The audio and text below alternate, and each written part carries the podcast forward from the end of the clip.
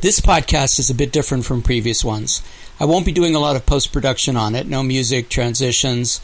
Uh, this is the only intro we'll have, and I will do a small outro, I guess. I'm going to be doing this in two parts. Uh, this will be part one because it's an interview with a friend of mine. Alejandro Seri, who is the general sales manager at Cast & Crew Entertainment, which owns Final Draft, is also the educational marketing and relations director for Final Draft. He's a festival winning feature film director, a professional award winning screenwriter. Uh, he teaches at UCLA Extension.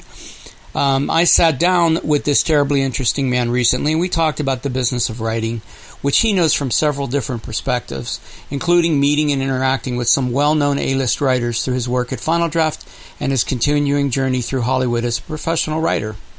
Alejandro, thank you so much for uh, sitting with us it was a great interview, and uh, I'm going to let the people decide for themselves, but I'm sure they'll agree with me. Thanks. Hi, this is Mark with uh, Plot Points Podcast. We are at uh, the beautiful campus at Orange Coast College in Costa Mesa. Uh, school is currently out, so there's nobody here, which is good. Uh, we can we can run uh, run rampant if we want to, except for those pesky security guards. Uh, but I'm here with uh, a really uh, wonderful human being, and i will say that to his face, and then I'll tell you the truth later uh, after the after the podcast. his name is I've known Alejandro Seri for I don't know uh, seven or eight years, ten years, however long it's been. He is a definitely a slash. Uh, currently, he's working with at Final Draft. give me your your what your titles are. Uh, yeah, thank you, Mark. Um, I am the director of educational sales and marketing there, and uh, I'm also the general sales manager. So I run the sales floor as well as work in the educational market. Cool. And also, he's a writer, producer. Uh, have you directed something yet? Yes, yes. Yeah, directed a feature yeah. film and a few other shorts. Yeah. So we'll talk. We'll talk a little bit about uh, the final draft portion of your life, and then we'll get into some of the writing and uh, producing. Uh, the one thing I love about Alejandro is he's still a working writer. He's still in in the mix, and so plus in his position at Final Draft, he gets involved with a lot of stuff uh, from a lot of people, and and uh, like for instance the Big Break Awards, uh, which were just in February, uh, exposed him and you know his staff to a lot of really talented writers who are up and coming. And you had the the girl, the the girl, the woman who wrote The Help, um, as a or not the help. I'm sorry, the post. The post. Uh, as a as a guest speaker, and she was really incredible. Uh, so uh, those kinds of things, those opportunities must come to you quite a bit. It, it's really great uh, to work there because it does give me uh, exposure to both the professional market and, as well as the amateur market. So I'm able to kind of sit in the middle and and mm. see how the people that are getting paid do it and their concerns and their issues, general issues, creative issues, technical issues, business issues, and then at the same time, uh, you know, see the up and coming writers, the people whether they're starting out uh, in the educational market, you know, college students or high school students that mm-hmm. are learning screenwriting, and um, you know, doing a workshop at their school, as well as the adult uh, that comes in and buys our software and starts to learn writing and, and takes a crack at it. So um, there are definitely um, some huge similarities between all these groups. Mm, yeah, right. you'd, you'd, and you'd be pretty surprised even with the uh, award-winning and paid writers. You know some of the issues that they deal with. Um, so you see the common issues, and then you see the differences, and and and you know with the folks that are already out there getting paid and winning awards. Sometimes those differences you really learn what makes a difference, what what contributed to their success. That step, whatever that step was. Yeah. Is there, in your opinion, is there a different? Do we ever lose that fear of failure or? you know, like being replaced by the latest, greatest upcoming writer. Is that, is that, you find that to be I, I don't you know the the the feasibility of that happening is always there right. whether it's a fear once you're a working writer I, I don't know if it's a fear if it seems like the very experienced guys that you talk to they've just uh, come to accept that they might get rewritten they might get fired right. um, the the the healthier ones have a good sense of humor about it um, Lennon and Garant come come to mind. Their book, uh, oh, you know, and a lot of you know their skits deal with uh, you know the process of being fired and rewritten. And now, now explain who they are. They're one. They're wonderful, wonderful writers. They they are uh, the creators of uh, Reno 911 and um, Night at the Museum, and they uh, luckily for us at Final Draft, they've uh, emceed, hosted our award show several times. They were, and they were great. Very, very funny guys and, and, and sweethearts in, in person. And they wrote a, a great book about screenwriting that deals uh, with a little bit of everything, the craft, but also the business, which is what I really like that they, you know, jumped into that. And I think they have a chapter dedicated to how to successfully be fired. and the idea is how to get fired and get rehired in the future because right. there is a way to walk out that door right, right. and have that door shut permanently versus you know stay open a little bit and and they're masters at being able to walk back in because they have such great personalities yeah. um, and that's that's important and, and, and actually that gets to some of what I wanted to talk to uh, you know your audience about today the the idea of the writer both as a as a filmmaker and as a business person because it, it, simply is not enough to to write. You can't write something and sit there and wait for it to sell itself. Mm-hmm, um, mm-hmm. Even if you have a manager and agent, it, it's still not enough. Um, and those guys are, are just great at uh, talking about that process.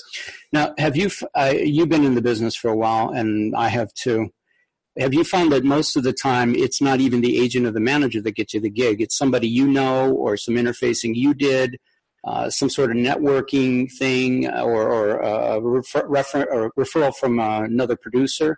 Um, absolutely, I, I think uh, you know exception maybe being people that are at that highest level, right, you know, right, multi-million right. dollar level. But uh, yeah, you, you really first of all, an agent versus a manager.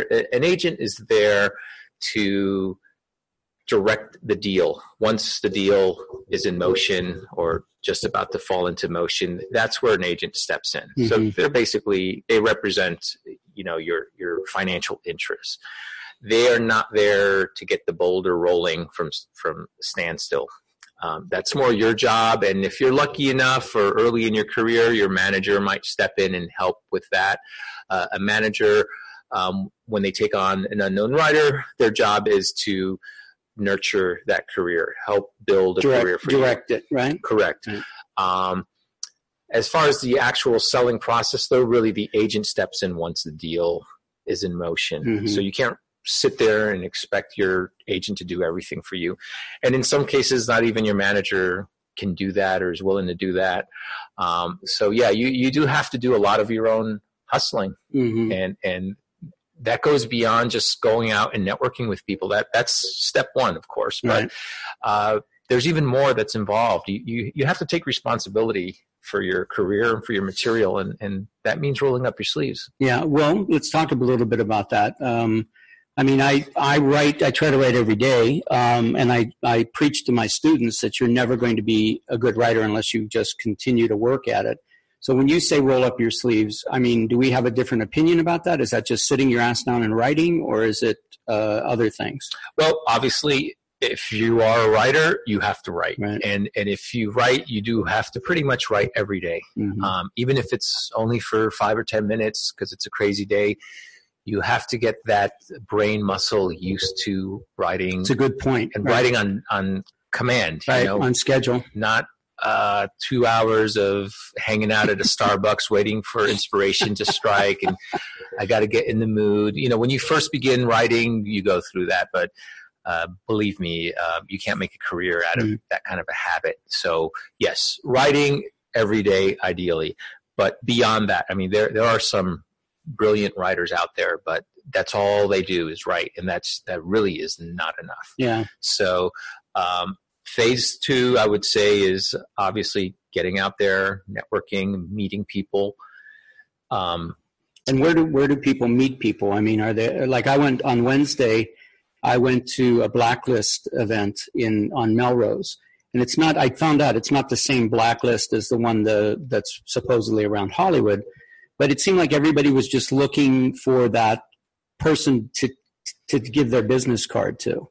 Uh, is that really a viable? Is that the networking you're talking about, or? Well, yeah, definitely hitting events um, like that. Uh, Final Draft does uh, meetups. We Oh, try to do them once a month. Mm. Um, volunteering for a film festival or a conference is a Mhm. great way to be To exposed to a lot of people without dropping a fortune. Mm, um, attending film festivals, even if you're paying, whether you're competing or just going to watch films and attend the parties, that's another uh, way to do it. Um, but even when you're doing this, you you need to stand out. You can't reek of desperation. Um, certainly, don't be the guy that stands up at a at a panel and asks, "How do I sell my script?" Yeah, or, or yeah. "How do I get an agent?" The number one don't be that guy. yeah right? don't be that guy um, not that there's anything wrong with wanting to know that process and that's kind of what we're talking about here today i mean there's, there's nothing wrong with not knowing Mhm. but uh, you don't go to these events hoping that somebody's going to sign you or buy your script right. and you walk out. It- that just does not happen that way. Um, but you want to meet people and you want to meet people that will be your peers as you move up in your career as they move up in your career. So sometimes if you are shooting too high you know if, if you're going to an event because some oscar winning producer is going to be at the event um, you really can't go there thinking you're going to sell them your script that's why you're going Right. you're there to meet people like yourselves yourself people that are starting out um, people that you're going to come up with Mhm. because um, if you look back on successful tv um, writing groups or comedy troupes um, these are people that started from the ground level Mhm. and became friends and worked together and they didn't just overnight become this successful comedy troupe or writing team Right. you know they paid their dues they came up they helped each other They did every anything they anything and everything, right? It's Yeah. kind of like being a garage band. You never turn down a gig. You you you, you do the you do whatever due, due diligence you need to get your your face and your experience, right? yeah and, and, and you can't expect to simply break into an already successful group like that and, and be taken on as a newbie um, Well, doesn't isn't that what makes right now so exciting to be a writer? Is you have all these other venues. You have you can you can be a YouTube success. You can be you know you can go viral. You, there's a lot you can do with self production to get your your message out, right? yeah, you, you really need to develop uh, your writing and your other filmmaking uh, skills. And it, it's hard to do that sitting, you know, in your living room with a notebook computer and, Right. and being isolated from the world. You, you have to get out there and do things. So, what you are going to these events for is to meet your peers, people that are at your level that you're going to climb the ladder with, and you're going Mhm. to help each other all along the way. And then, you know, 10 years later, you, you're, you're part of that super successful comedy troupe. You're, you're part of Saturday Night Live or in Mhm. Living Color or a group like that. And, and, you know, that's the way it happens. So I think sometimes with uh, new writers and experienced writers, they go to these events thinking they're going there to sell something. Um, that very, very rarely Yeah. happens. Now I know that's how a lot of these things and pitch events are, are they're marketed that way, but they're there to get your money, right? Right. You know, don't don't believe what you read uh, if it's marketing. So, you know, that may be how they pitch it to you, but you have to be more realistic going in, and you know, not just to manage your expectations, but also you you don't want to look bad. You don't. Right. Once again, you don't want to be that guy. Well, there, the idea of going to a pitch fest and actually selling something sounds perfect, right? You have you have you get five people you can pitch to. They're all uh, people at certain production companies, but the reality is, every, how many people are they processing through that event? How many are actually going to read whatever you send them, or how many are going to ask for whatever you're? you so I think preparation, right? That that's got to be the number one thing because if you only have one um, if you only have one thing to sell, you have one chance to succeed or one chance to fail. But if you have several, you can always maybe come back to that. Absolutely. Um, you, you should never go out in the world just armed with one thing Right. because that one thing may have gotten you the meeting, but you know, five minutes into the meeting, they're going to turn to you and say, "So what else have you got? Right? Loved your script. What else have you got? Yeah. Well, if you loved it, why don't you? No, no. You know, what else have you got? Yeah. What are you working on next? People always want to know what's next because right. they know that chances are you got that meeting because they like that script, whether they read it or not. Maybe they like the pitch on it. Right. Uh, they know that idea has already been mopped all over town. and if you're there talking to them, it's because you haven't sold it yet. Right. So even though it's a good idea, it's simply your your entry into the room. But being in the room is probably not about selling that project. Right. It's about seeing what you are. Can they invest in you as a writer, as a filmmaker? Can they count on you you know to produce a lot of great material. Right. Or at least they're whatever they're looking for next or whatever. Yeah. I've, I've had so i've had two experiences with with uh, meetings where i've walked in and pitched my a idea and in the middle of it they say stop let me stop you right there. We're already developing a project like that. And that happens. And so you got to move on to the next one. The other one is uh, what what really got me started was uh, they said I went to a company and they said, well, we're not going to buy your script. We don't do science fiction, but we liked your writing. And then they called me back six months later. And uh, so those those things happen a lot. You know, they're pretty disappointing when you walk. You think you're going into Hollywood. You know, you think you're going into. You know, I, I've got it made. Somebody asked for my script, or somebody listened to my pitch. The truth is, it's a it's a crapshoot. It's a it's a numbers game, right?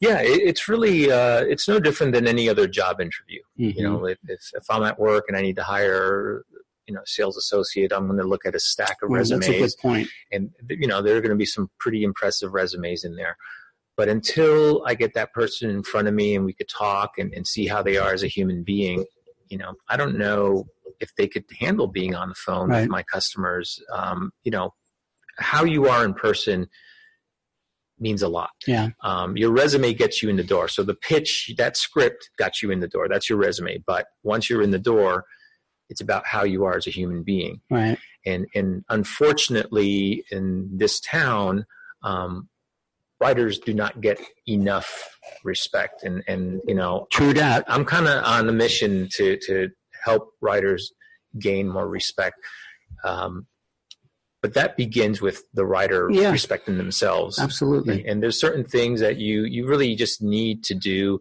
and things you need to not do in public to to Oh, you, be able mean, you mean dress like I do? yeah dress for success is that one of it?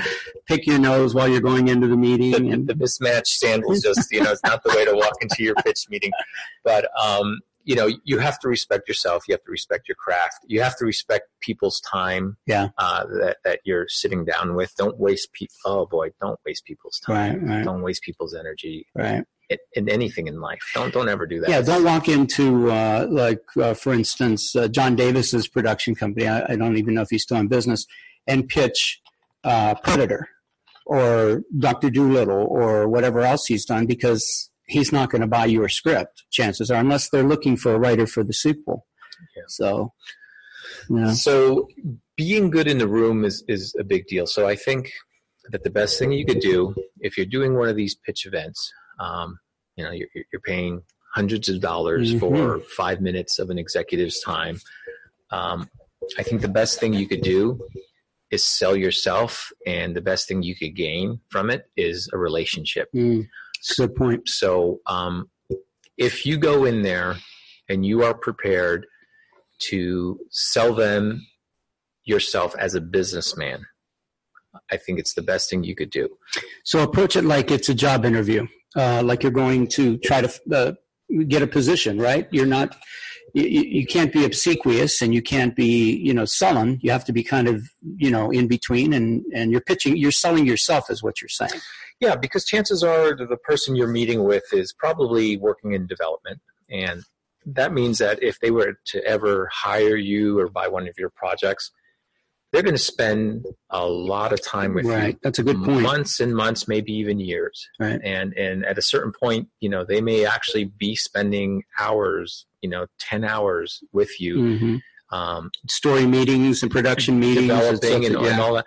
And people need to know that they could get along with you Right. and not want to kill you at the after an hour. And, and no matter how brilliant of a writer you are, people will not tolerate That's right. you know people that lack social skills or or lack common sense and business sense so these are things that i think you could go into a meeting and sell yourself with Mhm. um, i sold a script with uh, my writing partners a few years ago and i feel that um, a big part of how that worked out was the fact that we were prepared to produce this film as a low budget indie film. Mm-hmm.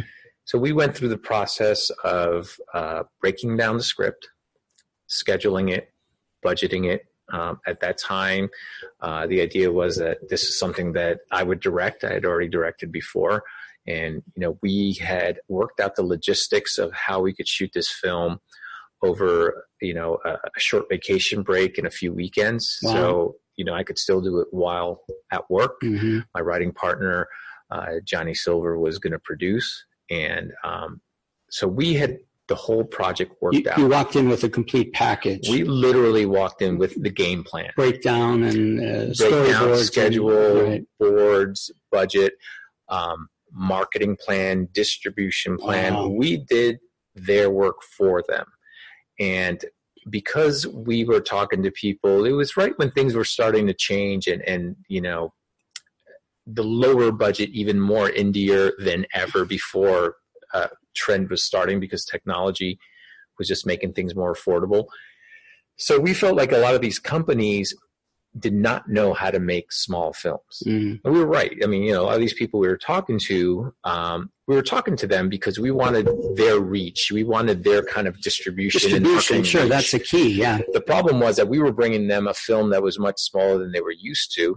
And our job was to convince them not to be afraid of going small and, and hopefully coming out of it with something that's big and successful. What's what was the budget approximately? Um, we were looking at doing this when we were going to uh, produce this ourselves. We were looking at about $150,000 budget, Wow. which is nothing. Nothing. Yeah. Um, and, and we wrote it, you know, we worked backwards since Johnny and I both were already directors.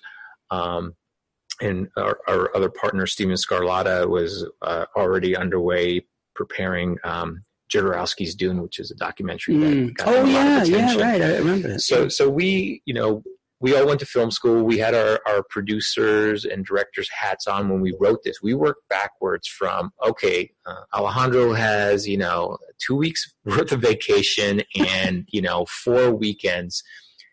How do we write something that we could shoot in that time frame? That's you know, amazing. how do we limit obviously our locations, all that stuff. So Right. we, we literally worked backwards from that formula. What genre? Um, it was a thriller. Okay. And then once we had that done, then we worked forward from that and, and we did the schedule again, the breakdown, the schedule, the budget. Um, And where did you where excuse me, where did you learn to do that? I mean, how do you learn to do budgeting and scheduling and all that stuff? Well, uh, all three of us had gone to film school. We learned it in film school, but Okay. it's really it's really not that hard uh, of a thing to learn. And in fact, if you use Final Draft right now, uh, there's an app, and very few people know about this, but there's an app called Tagger. Ah, that you could download for free if you are a legitimate registered owner of Final Draft. Tagger is the software that producers and production teams and ADs and anyone who's prepping for a film uses to prepare that FDX script file to be broken down, in other words, analyzed. it does it it does that automatically. It, it's not that it does it automatically, you still have to make choices. Oh, okay. but it, it is a piece of software that is uh, created to tag with metadata the pieces in your script that need to be bought, hired, paid for on that movie set, or they don't appear. Interesting. So props, extras, Wow, stunts, really? special effects, audio, like uh, you know. Uh, greenery scenery you know set dressing everything costumes everything that a film needs on the set in order to shoot that day has to be accounted for. If somebody doesn't catch that, if somebody doesn't rent it or buy it or steal it, it's not just going to appear on the set. Right. So the way that a producer makes sure they have all that is to go through your script and break it down. So the process of breaking down the script is reading it, going through it, analyzing it. And, you know, back in the day when you were still dealing with printed scripts, literally highlighting with a marker hmm every prop, Mhm. every sound Mhm. effect, everything that was needed. What Tagger does is uh, it allows you to digitally tag those pieces of information in the script, Ah. and and it basically it lays down the metadata that defines what it is. And then when you export that file and, and then import it into scheduling and budgeting software, Mhm. all that stuff is laid out, including your page counts, you know, script pages, when you're talking about productions, they're looked at in eighths of a page. Okay. When a producer says, "How much can we shoot today?" He's looking at how many eighths of a page. So a full page is obviously eight eighths of a page. Right. Um, You did that math in your head too, right? you, you, yeah, you know, You're really good at that. you know, when, when, when I've had my coffee, I can do it in my head. Otherwise, I need Tagger You need to do that, it for me. but uh, you know, so that that's the process you go through, and and I bring that up simply to say, you know, most of you are are hopefully serious screenwriters out there, so that means you're using Final Draft. Go to our website, go get Tagger. Take any script that's complete that you have, and tag it I'm going to do that. that it will literally change your life. If you want to write for uh, a lower budget independent market, hmm the best thing you could do is produce or direct a film, right? Because you will then understand what it takes. The nitty gritty You is. know, if you can't do that, maybe the next best thing you could do is get Tagger, hmm tag your script, break it down, analyze it in that way. It will give you a whole new understanding of how expensive every word you put down can be. Mm, Yeah. Um, I, I would hope Yeah. that wouldn't. I mean, I I've been doing this for a long time, so I can write the budget. I'm sure. I'm sure I'm pretty close if they say million dollars or five hundred thousand or whatever it is. But I, I, I sometimes I worry that my students are going to make decisions creatively based on a budget, you know, or the idea that they need to sell it to a certain budget. I mean, do you think that's a, an issue, or is it? Well, yeah, you, you know, you really you go into any script with a certain game plan, and then, uh, as you know, sometimes that game plan Yeah. can change on you, and uh, it's probably best once the momentum is rolling. If you feel like the script wants to be a bigger film, and it will be a better film because you've allowed it to be a bigger film, Mhm. then by all means, let it let it Let it go. loose. Let it Right. go. Let it become what it wants to become.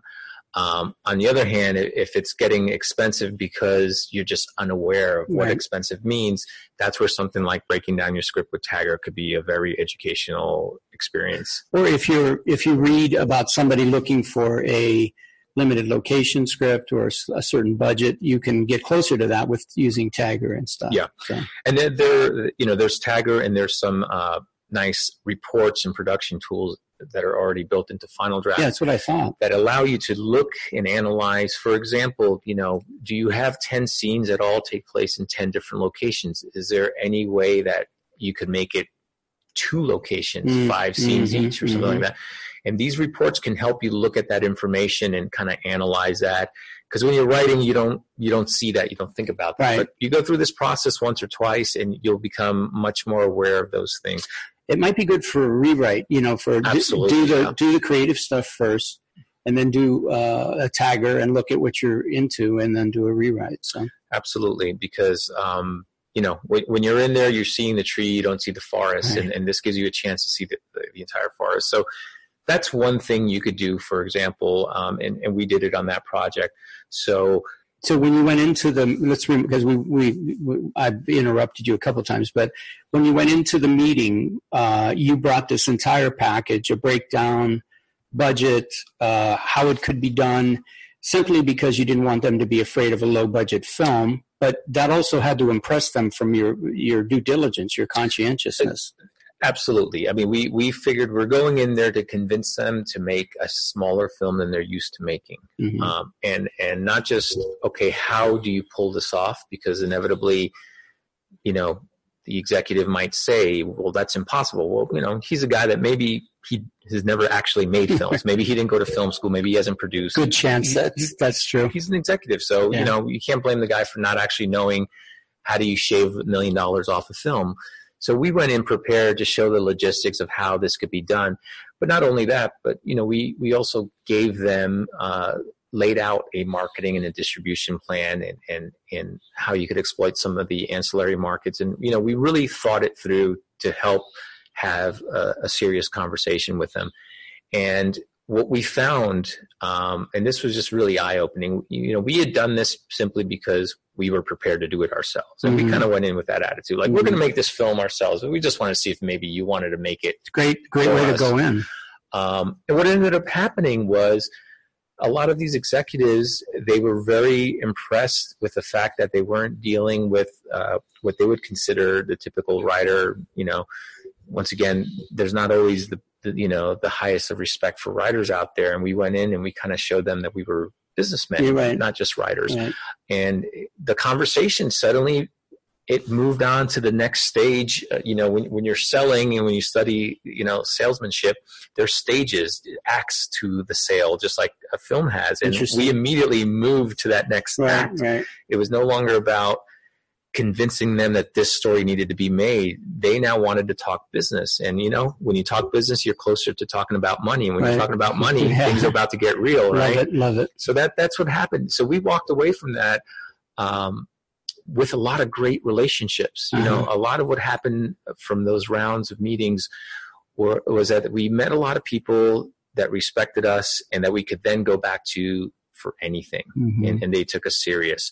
Um, a lot of these meetings, we you know we happened to go to one of these pitch conference type of events, and there were a lot of managers that we met with, and we really we connected with them. You know, after that event, you know, everyone bellies up to the bar, and we were immediately surrounded by these guys. They wanted to know more about us and, Wow. stay in touch, and, and and that was great. And you know, people would ask back then, "Hey, do you have a manager?" And I would tell them, "I don't have a manager. I have ten.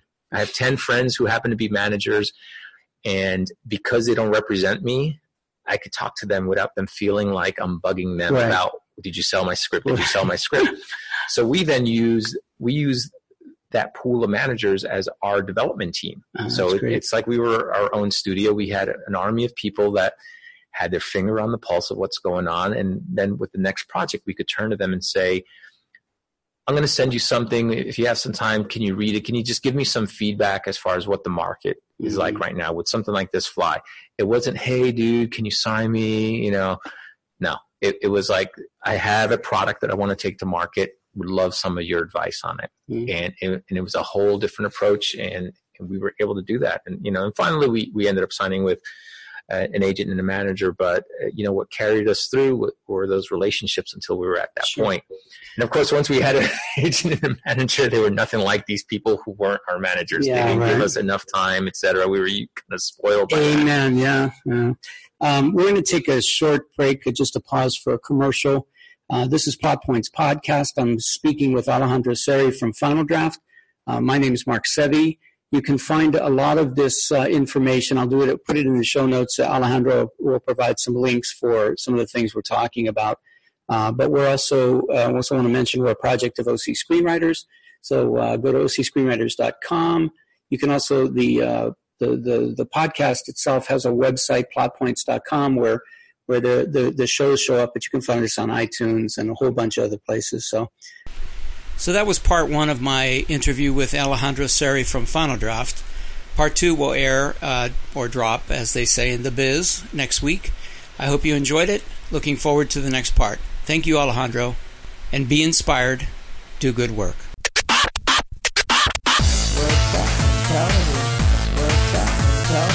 Is that a different sound? Get